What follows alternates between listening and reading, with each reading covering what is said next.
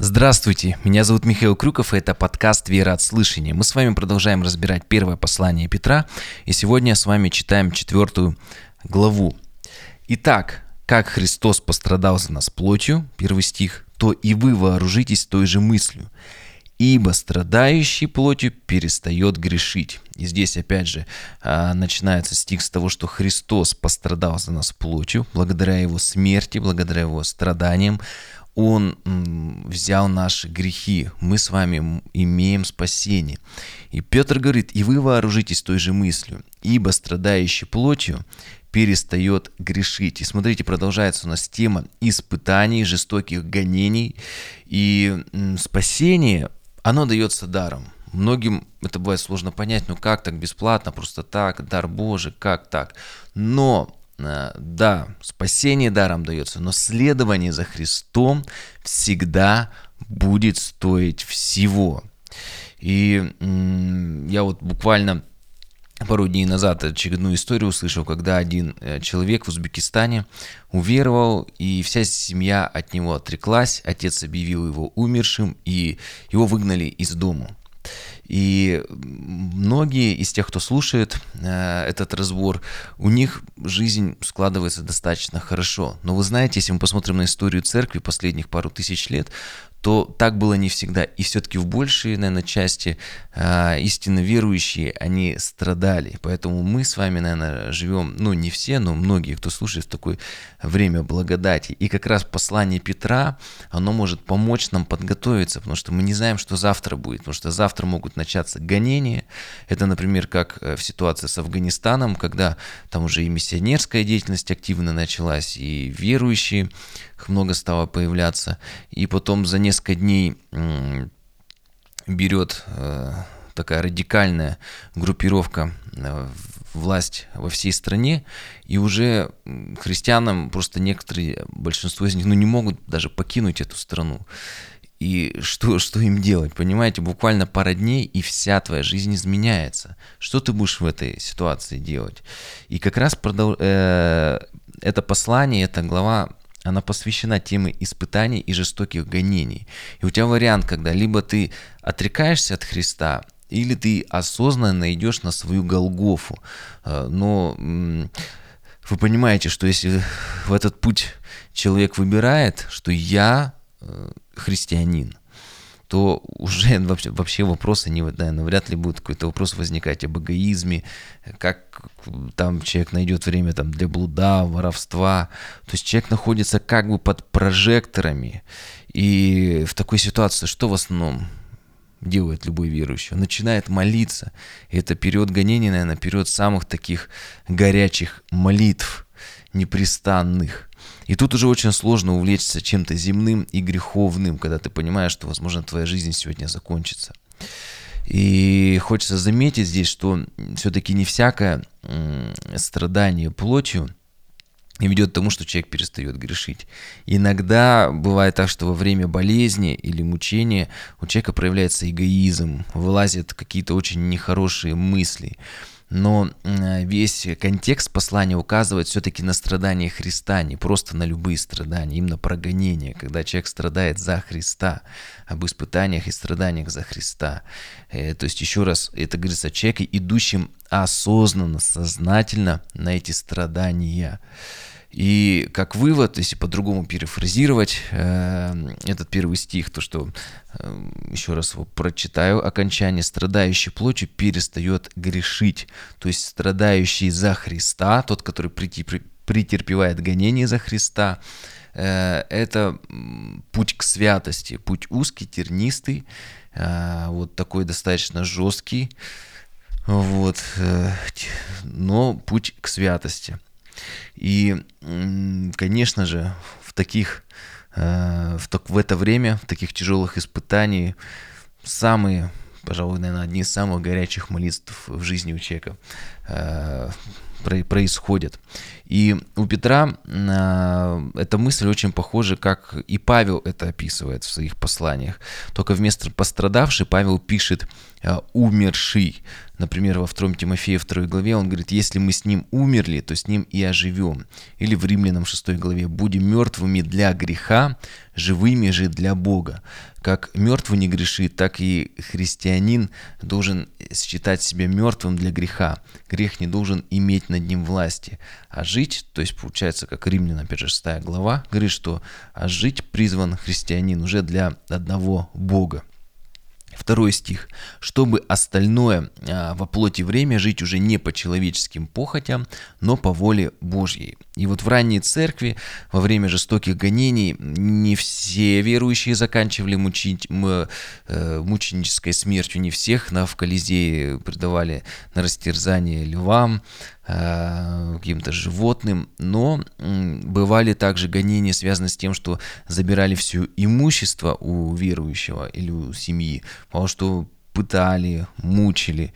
И после таких испытаний, вот как у Якова мы читали, да, то есть этот вот пример, что человек как золото, он очищается от всяких примесей. Да, конечно, кто-то ломается, он отрекается от Иисуса Христа, но тот, кто осознанно говорит, что я верующий, и он проходит эти испытания, эти гонения, то он, он, его вера уже э, становится настолько ну, серьезной, осознанной, что уже после этого э, практически не возникает таких моментов, э, как-то, может быть, согрешить, может быть, э, Бога нету. То есть это человека закаляет, э, делает его уверенным, делает его сильным в вере. Третий стих. «Ибо довольно, что вы в прошедшее время жизни поступали по воле языческой, предаваясь не э, чистотам, э, разным похотям, мужеложеству, скотоложеству, помыслам, пьянству, излишеству в пище и питьи». Не часто об этом в церкви говорится, я вообще даже, честно говоря, не могу вспомнить, чтобы я слышал проповедь об излишестве в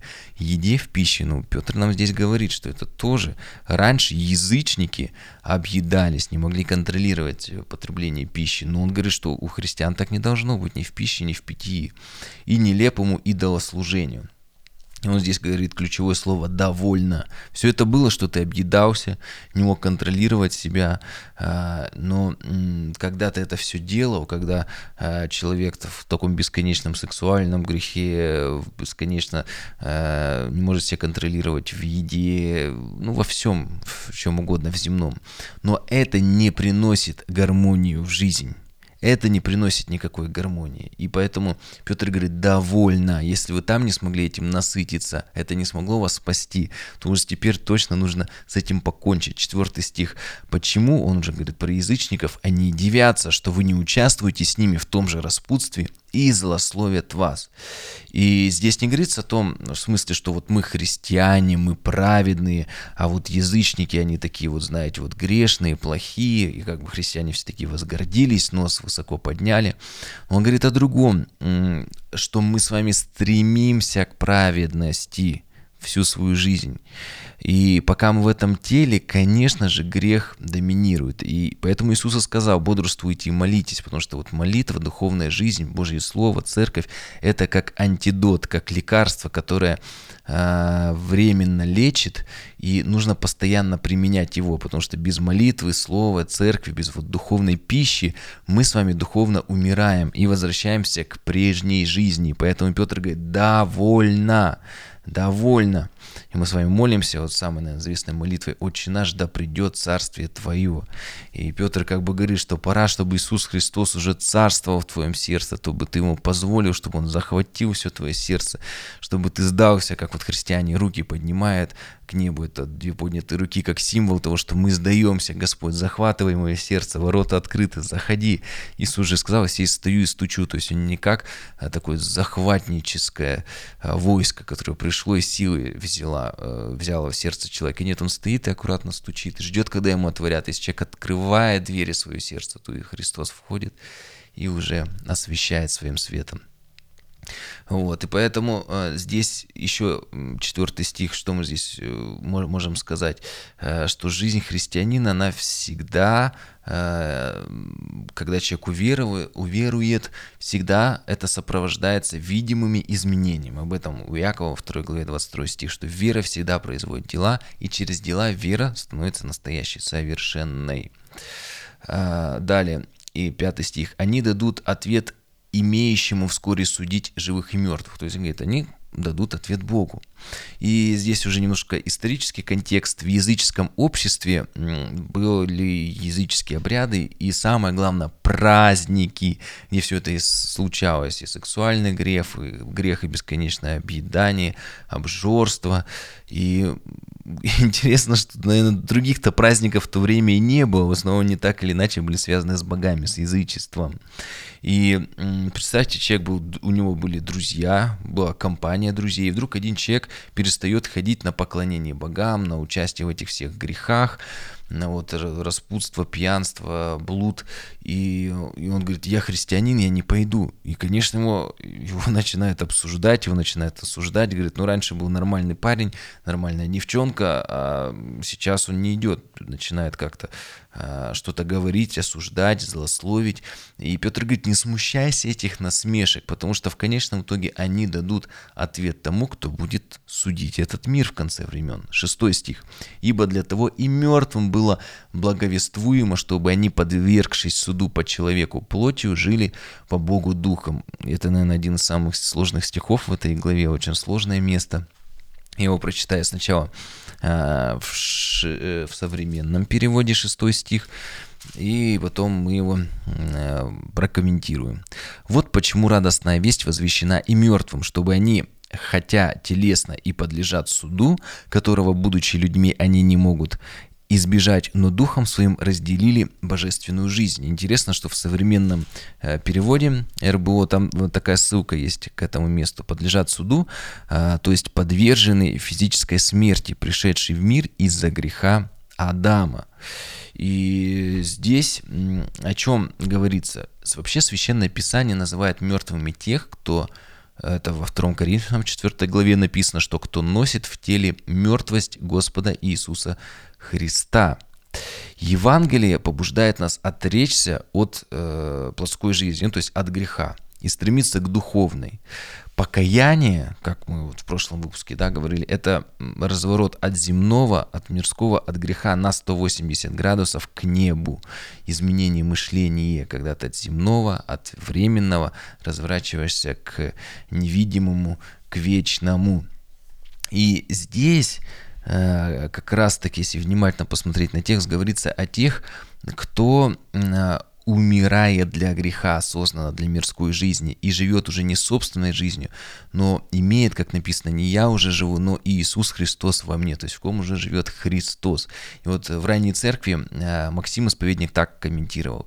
Так э, судятся плотью веки сем мертвые Бога ради, то есть мертвые, кто умер ради Бога, подвергаясь многим скорбям, мукам, гонениям, невзгодам и с радостью перенося преследования и тысячи видов искушений. Вот что получается? Да, что вот э, вообще все люди грешники, все люди грешники, даже христиане, он уверовал, он все равно до конца своего земного пути так или иначе остается грешником, он а, согрешает. Но кто-то из грешников, приняв Евангелие, потому что Евангелие это оно по посланию к римлянам и есть первая глава сила Божия к спасению. Только через Евангелие человек спасается. А, то а, Писание, когда христианин начинает его читать, когда проповедует, верующего принимает, оно начинает судить жизнь верующего человека. И когда человек принимает Слово, потому что мы спасаемся по вере, ну и как называется у нас подкаст «Вера от слышания», слышание от Слова Божьего. Когда человек принимает Божье Слово, то он принимает не только э, его благословение и спасение, но и также осуждение. И когда его жизнь не расходится с Божьим Словом, то истинно верующий человек, он кается и стремится измениться, покаяние, изменение мышления, изменяется и стремится с Божьей помощью изменить свою жизнь. И в этом Божье Слово, оно судит нас. Вот немного, конечно, сложно понять этот стих, но надеюсь, сейчас как-то он стал нам более понятен. Седьмой стих. «Впрочем, близок всему конец», пишет Петр. «Итак, будьте благоразумны и бодрствуйте в молитвах». Или современный перевод «близится конец всему». Так, будьте разумны и трезвы, и тогда вы сможете молиться. И э, здесь в чем суть мысли заключается? Что мы все должны с вами таком в трепете, в ожидании ждать второго пришествия Иисуса Христа. Да, не все мы его дождемся, но у каждого из нас с вами случится личный апокалипсис. В любой момент может наступить последний вздох. И вы только подумайте, и он и говорит, что помните о том, что близок конец, что Господь грядет. Вот в следующую секунду, возможно, у тебя будет последний вздох, или не дай бог у кого-то родных и близких, но все равно, вы только подумайте, люди, жившие в 19 веке, их никого не осталось, они все умерли. И если земная жизнь будет продолжаться 22-23 век, то там уже в 23 веке никого из нас, не, из нас не останется в живых. И вы только подумайте, что мы на отрезке времени в любой момент можем покинуть этот мир. И из-за какой-то, если греховной зависимости, глупости, потерять вечность, это же так страшно, и это так глупо. Вот только, только подумай в вечности, сколько горя будет. Иисус же сказал, что брат, там будет плач и скрежет зубов, потому что люди будут думать из-за какого-то греховного наслаждения, там, из-за блуда, из-за воровства, из-за того, что не приняли Евангелие, сказали, да ладно, потом покаюсь, пока погрешу. Они потеряли все, потеряли всю вечность. И поэтому Петр, Павел говорит, что проповедуй вовремя, не вовремя, что стараясь использовать любую возможность для проповеди Евангелия, чтобы спасти хотя бы, ну, хоть, хоть кого-то, хоть кого-то спасти. Это, знаете, когда такой пример сейчас мне пришел, что вот ты проплываешь на лодке и видишь, как тонет Титаник, я не знаю, там тысяч, 10 тысяч человек на нем тонет. И ты, и ты понимаешь, что ты всех не спасешь, ну хотя бы, хоть, хоть одного человека, ну вытащить, затащить свою лодку, хотя бы попытаться что-то сделать. Вот, и поэтому это наше с вами состояние ожидания христиан, что, как мы в прошлом выпуске опять же говорили, сегодня день спасения, не откладывай покаяние на завтра.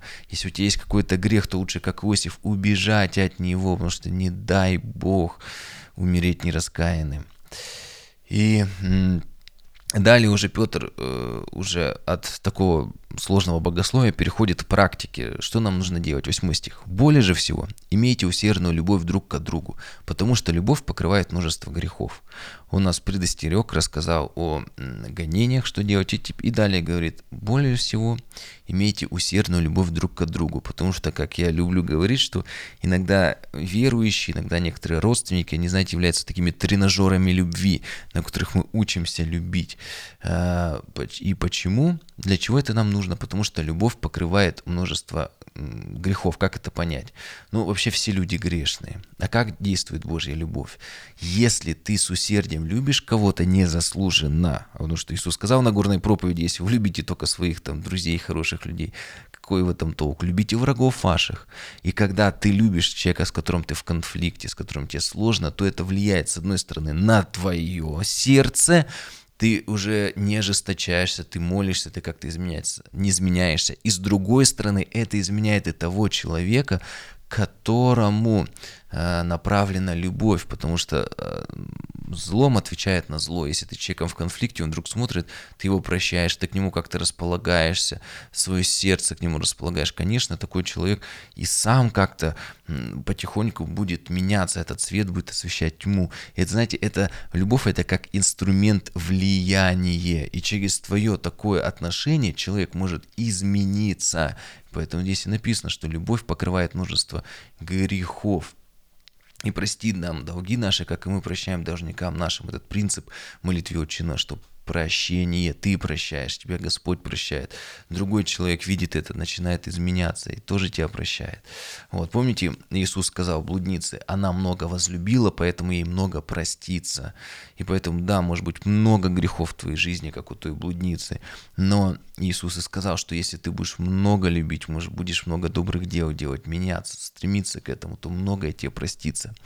И если мы прощаем, то и простятся то и нам простят. Самое главное, Бог обещал, сказал, что и нам простится. Девятый стих. «Будьте странно любивы друг к другу без ропота».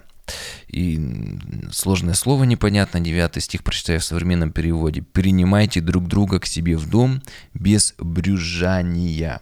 Это тоже немножко исторический контекст. Раньше люди много путешествовали, путешествовали и приходилось часто останавливаться, где примут. Сегодня мы на машине можем там за день тысячу километров проехать, легко там какую-нибудь гостиницу найти. А, вот э, на дороге есть такие, но а, раньше человек часто шел пешком на повозке, и его конец дня мог застать где угодно, и поэтому чтобы не остаться под, э, ночевать под небом, часто они пытались э, где-то остановиться у каких-то людей. И также, кроме этого, из других городов часто приходили проповедники, которые проповедовали Божье Слово, потому что, да, мало было верующих, очень многие люди проповедовали в каждом городе, основывали церкви. Было очень много гонимых людей, э, которые забирали имущество. Поэтому здесь говорит, что будьте гостеприимны, будьте гостеприимны. Вот 10 стих. «Служите друг другу, каждый тем даром, который получил, как добрые домостроители многоразличной благодати Божьей». Тоже прочитаю в современном переводе.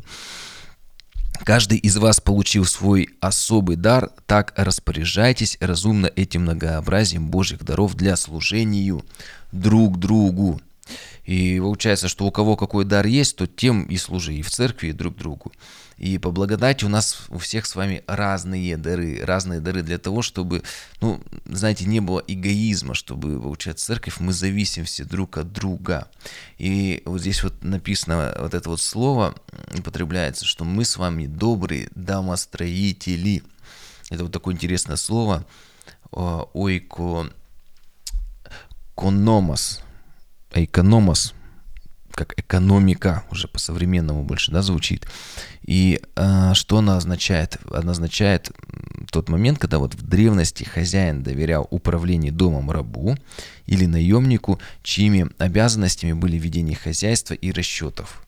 И забота также о рабах и о детях. И вот это вот как близкое слово к экономике означало управление, распределение. И мы с вами, как говорит этот стих, э, являемся строителями церкви, домостроителями, которые так же, как вот э, такие, что ли, экономисты, должны также ну, следить за, за тем, чтобы в церкви было все хорошо. И каждый христианин ответственен за это строительство церкви, за эту экономику церкви. Ведь здесь можно прямо со многих граней посмотреть на это место. И многоразличная благодать, а, она как раз э, здесь говорится, что Бог дал, э, в чем многоразличие, то, что Бог дал каждому разный дар, разную, или по-гречески харизма. Мы говорим, какой харизматический человек. Ну, это один дар мы подразумеваем. А вообще дар переводится как харизма. То есть харизма есть у каждого человека. У каждого человека дар, или по-русски. И что делать с этим даром? Иисус Христос в притче сказал, что каждый дар э, мы должны пускать в оборот. И здесь, в этом контексте стихи, да, что мы на служение Иисусу Христу наши дары и таланты мы должны с вами употреблять. И у каждого есть свой уникальный, отличительный дар. Нет человека ну, без дара, потому что Бог каждому дал свой дар, каждый того, его получил. И у кого-то может быть, это дар связан с тем, что у него там твердый характер, у кого-то мягкий. Один быстрый в своих делах, такой решительный, другой... Все люди разные, понимаете, даже вот в плане характера. Другой такой осторожный, вдумчивый, один общительный, другой, говорят, такой вот сам в себе. Э, один такой гуманитарий, другой технарь. Ну вот. Э, кто-то вот прям хорошо так опытный в управлении. Вот. Кто-то вот имеет такое вот пасторское сердце, сострадание, ревность. И зачем же такое вот распределение, вот как вот в экономике, распределение труда вот в церкви, вообще в мире происходит. А почему просто Бог не сделал так, что у каждого человека было понемножку разных талантов, был бы такой вот человек прям вот на все руки мастер. Но это для того, чтобы человек, как я уже говорил, не, вот не обособился, не возгордился, Потому что человек талантливый в одной области, в другой совершенно бессилен. То есть он такой вот профан, можно сказать, в остальных, во многих областях. И благодаря этому человек смиряется и понимает, что жить без других он не может.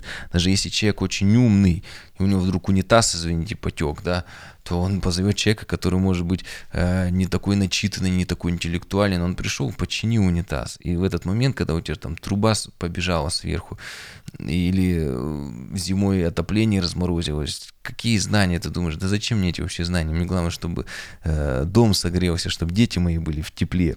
Вот, поэтому это как раз-таки, э, это и смиряет и нам помогает понимать, что жить без других мы не можем. А взаимная э, помощь друг другу, это как вот делает такая вот зависимость э, в общине, в церкви, это сближает людей, это вот как вот Петр говорил, что мы с вами духовные камни, когда в церкви, то есть мы все друг от друга зависим, и это и есть взаимоотношения в церкви, в общине. 11 стих. «Говорит ли кто? Говори, как слова Божии. Служит ли кто другим? Служи по силе, какую дает Бог, дабы во всем прославился Бог через Иисуса Христа, которому слава и держава во веки веков. Аминь». В современном переводе прочитаем. «Если кто проповедует, пусть проповедует Божью весть. Если служит, пусть укрепляет себя силой, которая наделяет его Бог. Пусть все служит прославлению Богу, Бога через Иисуса Христа. Ему слава и сила во веки веков. Аминь». Наша речь наша проповедь и все мысли, соответственно, они должны отталкиваться от Писания. И мы должны быть с вами пропитаны этим Писанием, потому что это духовный хлеб. Иисус есть Слово, и чтобы э, Иисус Христос в полноте обитал в нас, мы тоже должны быть пропитаны этим Божьим Словом.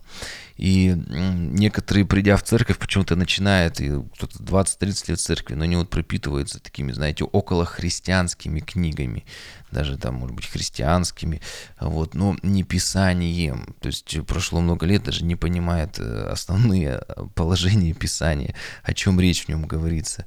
Вот, поэтому Петр и говорил до этого, у нас же писание, послание едино, Петр говорит, возлюбите чистое словесное молоко, чтобы от него возрасти в зрелого христианина. Мы должны возлюбить это слово, но причем не просто так его читать, а понимать прочитанное, чтобы в этом возрастать, в понимании Писания, потому что просто так его прочитать, ну, многие вещи непонятны, да, особенно Ветхий Завет, там, сел он в точилу, еще что, то есть какие-то слова, какие-то э, термины, но должно пониматься. Интересно еще у евреев, еще в Ветхом Завете, в Мишне записано, что если за едой, когда семья кушает или компания какая-то собирается, не вспомнится слов Писания – то это трапеза мертвецов. Если люди встретились, пообщались вот так вот, и у них как-то вот даже у них э, все просто на какие-то такие приземленные мирские темы, то это трапеза мертвецов, это не трапеза божьих людей. Об этом вот такая вот традиция ветхозаветняя говорит.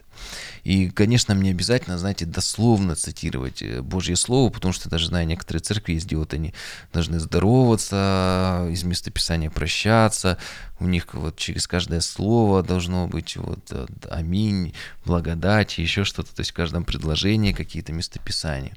Но это не обязательно делать, потому что даже в Новом Завете, мы уже с вами как-то я показывал на эти места, что часто апостолы, они цитировали Ветхий Завет своими словами, даже перемешивали даже разных пророков э, в, в один стих, поэтому нам важно знать его и к месту применять. И мы не обязательно говорим, так написано в послании Ефесин, но просто мы, когда говорим в какой-то момент, тебе нужно простить человека. Или, то есть мы, мы просто являемся э, как вот пророками, теми людьми, которые говорят Божье Слово, но не в смысле вот прямо сейчас так говорит Господь, а к любой ситуации, зная Священное Писание, мы знаем, как его применить.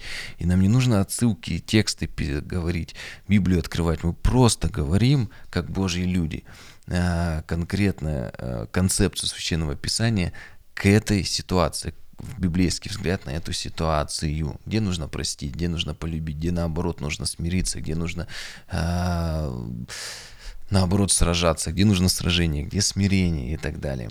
Вот. Далее, э, здесь интересно, что еще говорится, о том, что э, про служение, прочитаю еще раз, да, что кто служит, служи по силе, которую дает Бог. Интересно, в Библии написано, что есть сверхсил, а здесь Петр говорит, что служи по силе, не сверхсил. Вот сколько есть сил, старайся, служи. И далее здесь заканчивается, чтобы всем прославлялся Бог через Иисуса Христа, которому слава. Здесь немножко непонятно, вроде Иисус Христос тоже Бог, а почему Бог должен прославиться через Иисуса Христа. И все дело в том, что Иисус Христос – это посредник, как написано, между Богом и человеком. А посредник должен быть одновременно и Богом, и человеком. Посредник не может быть только человеком или только Богом. Поэтому в Иисусе Христе, как в Бога человеке, как раз вот эта вот посредническая миссия и совершается. Вот с 12 стиха начинается у нас вторая часть послания. Прочитаем. «Возлюбленные, огненного искушения для испытания вам посылаемого не чуждайтесь, не удивляйтесь, как приключение для вас странного». Современный перевод. Дорогие мои, пусть вам не кажется странным то, что вам приходится терпеть мучительные испытания. Не считайте это чем-то странным. И здесь, конечно, сначала скажу, если просто читать вот текст, как он есть, то, конечно, здесь говорится о гонениях, и причем про огненное искушение, что, возможно, и говорится о том, что верующих в, в первые века их изжигали огнем. Это была реальность того времени. А, но здесь также есть и переносный смысл, то есть огненные страдания или огненные испытания, об этом Часто в Священном Писании говорится, что как э, золото проверялось, есть ли в нем примеси. И он говорит, что не... Э, как, как так, как уже он говорит, что не, пусть не кажется вам странным то, что происходит такие испытания. Э, что приходится вам терпеть мучительные испытания, не считайте это чем-то странным. Потому что, как мы уже говорили, еще раз здесь скажем, что они очищают нас от всяких примесей, от греха. И человек, вот, вот только подумайте, вот уверовал, стал христианином, и могут возникнуть мысли. И вот Петр обращается к тем, кто вот, может, недавно уверовал, или какое-то время уверовал, вдруг начались какие-то испытания, говорит, почему происходит гонение, почему в моей жизни э, боль, почему есть страдания, ведь я уверовал в Бога. И Петр пишет, не удивляйся, что ты уверовал, а в твоей жизни может именно в земном плане, видимом, ухудшиться. Не удивляйтесь, может так и произойти. Это нормально, это и есть христианство. Э, с другой стороны, подойду, чтобы было понятно, чего ждал язычник от богов. Он ждал богатства, удачи, здоровья. И если язычник уверовал в Иисуса Христа, то он мог подумать, что Иисус Христос это просто более сильный Бог. Если Зевс или Юпитер не принесли желаемого счастья, то Иисус Христос вот обязательно ему даст. И э, обращусь э, к ранним служителям церкви, э, к Феофилакту, он так говорит, что скорби а, Петр называл огненным искушением, то есть как бы обжиганием, и тем показал, что они не спосланы на верующих для испытания, а испытание делает испытуемый предмет весьма ценным, то есть он делает нас ценным, бесценным, подобно как золото и серебро. К этому прибавил нечто а, блажение всего именно что претерпевающие это подобны своему учителю Иисусу Христу и ныне терпят вместе с ним бесчестие для того, вот эти важный момент, чтобы вместе с ним прославиться в будущем веке. Этим оканчивается все стремления. Опять же, о конечном смысле, о том уже, о чем Петр говорил, что э, конечный смысл всех испытаний, мучений – это спасение, это самый главный смысл. И часто даже верующие забывают, для чего мы здесь живем. Цель – это спастись, чтобы мы спаслись, чтобы распаслись наши родные и близкие. Для этого мы стремимся к Иисусу Христу, для этого мы проповедуем спасение. 13 стих. «Но как вы участвуете в христовых страданиях радуйтесь, да, и в явлении славы Его возрадуйтесь и восторжествуете. Современный перевод наоборот. Он говорит, радуйтесь, что вы участвуете. То есть до этого в 12 стихе он говорит, не удивляйтесь, если вы страдаете. 13 стих. Наоборот, радуйтесь, что вы участвуете в страданиях Христа. Тогда и в день явления Его, во второе пришествие Его славы, будете радоваться и ликовать. И вот Петр развивает мысли, говорит, что страдание это не только участие, э, наши страдания в страданиях Иисуса Христа, но это также и участие в Его славе. Помните, э, в предыдущих выпусках послания Петра я говорил про две стороны медали, что с одной стороны у нас есть, да, извиняюсь за такое слово, как бонусы, да, ну, то есть мы, мы получаем, мы царственное священство, народ святой, люди вот взятые в удел, некогда не народ, а сейчас народ, мы с вами спасены, И с другой стороны, он говорит, что ну так же и мы страдаем с Иисусом Христом. А тут он уже от обратного идет. Он говорит, да, приходится терпеть вам страдания, но наоборот радуйтесь, как бы разворачивает медаль обратно, потому что вы не только участвуете в страданиях Иисуса Христа сейчас, но м- также мы с вами и участвуем в Его славе. Поэтому радуйтесь, помня о конечной вообще цели всего нашего зим... Э, жизненного пути. Радуйтесь. Э, то, что Иисус Христос совершил вот спасение через крест, и мы также в этом с вами участвуем. 14 стих. «Если злословят вас за имя Христова, то вы блаженны или счастливы, ибо Дух славы, Дух Божий почивает на вас. Теми Он хулится, а вами прославляются». Если нас злословят, то в глазах Бога ты счастлив, потому что Дух Святой почивает на вас. Если тебя злословят, христианина, радуйся. И наоборот, Писание говорит, горе, если о тебе только все говорят хорошо. А мы часто и стремимся, как язычники, чтобы все было хорошо, все о нас хорошо думали, но что говорит Священное Писание? Что если тебя злословят за Христа, радуйся, потому что тогда Дух Святой почивает на тебя. И Феофилак пишет, нечестивыми он хулится, вами прославляется. Почему? Потому что когда обвинение на э, их, на вас окажется ложных, ложным, их постигнет стыд, а вам будет слава. 15 стих, опять же, остережение. Он, видите, все время как э, стороны разные медали показывает. Только бы не пострадал кто из вас как убийца за убийство, или вор, или злодей, или посягающий на чужое.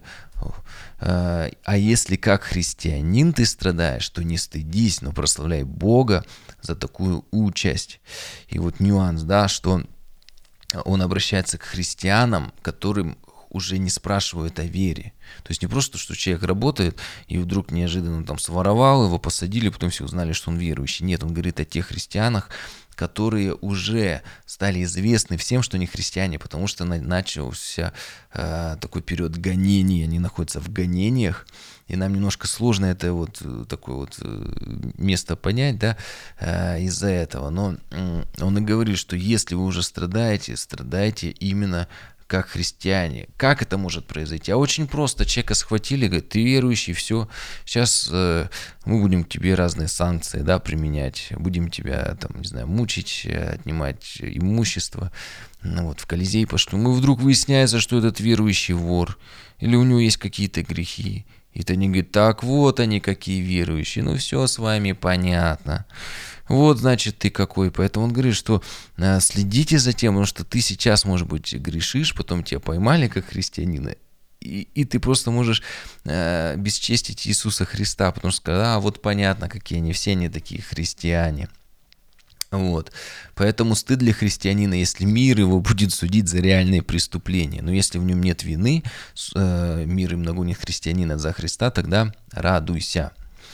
Вот. И вообще все Священное Писание говорит, э, что если мы хотим с вами жить по Писанию, если мы с вами живем по Писанию, то неизбежно будем испытывать гонения, и комфортной жизни у нас не будет никак. 17 стих. «Ибо время начаться суду с дома, с народа Божия. Если же прежде с нас начнется, то какой конец непокоряющимся Евангелию Божьему? И далее из притчи а, Петр цитирует, «И если праведник едва спасется, то нечестивый и грешный где явится?»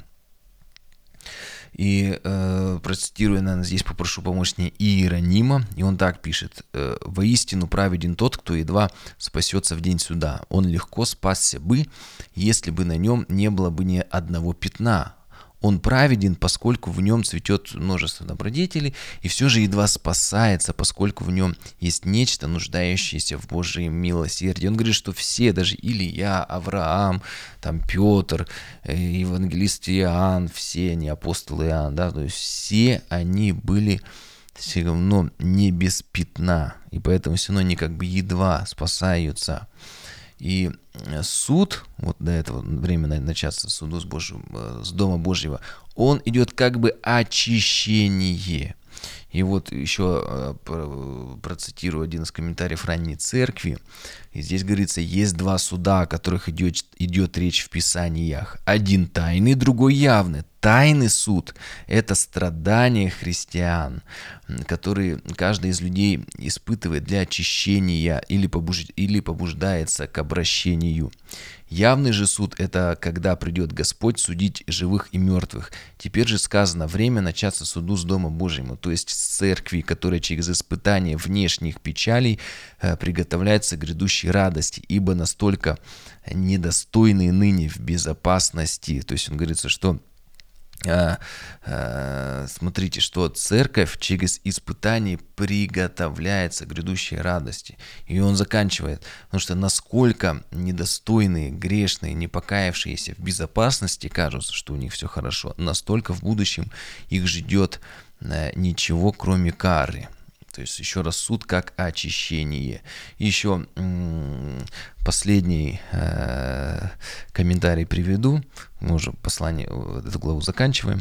Феофилакт пишет. Смысл речи такой. Если праведник получает спасение с трудом и напряжением, потому что в Матфея написано в 11 главе, ибо Царство Небесное силой берется, если кто получает, э, или если кто его достигает его, то со многими скорбями, то какую долю он продолжает, получит проводящую жизнь в наслаждениях, в грехе, э, вот, то есть он говорит, если уж верующий с трудом спасается, то а что говорить о всех остальных? И вот самый последний стих, на котором мы закончим, 19. Итак, страждущие по воле Божьей, да предадут ему, как верному Создателю, души свои, делая добро. В современном переводе написано так, пусть те, кто страдает по Божьей воле, полностью доверятся Творцу. И Петр побуждает нас, доверься Творцу. Он всегда верен и устремят все помыслы на добрые дела. И вот на этом мы с вами заканчиваем. То, что Петр нам, нас побуждает, доверься Богу, сфокусируйся на добрые слова, не на осуждение, не на переживания, не на какие-то греховные помыслы. Молись, доверься Богу и держи свой фокус на добрых делах. Благословений.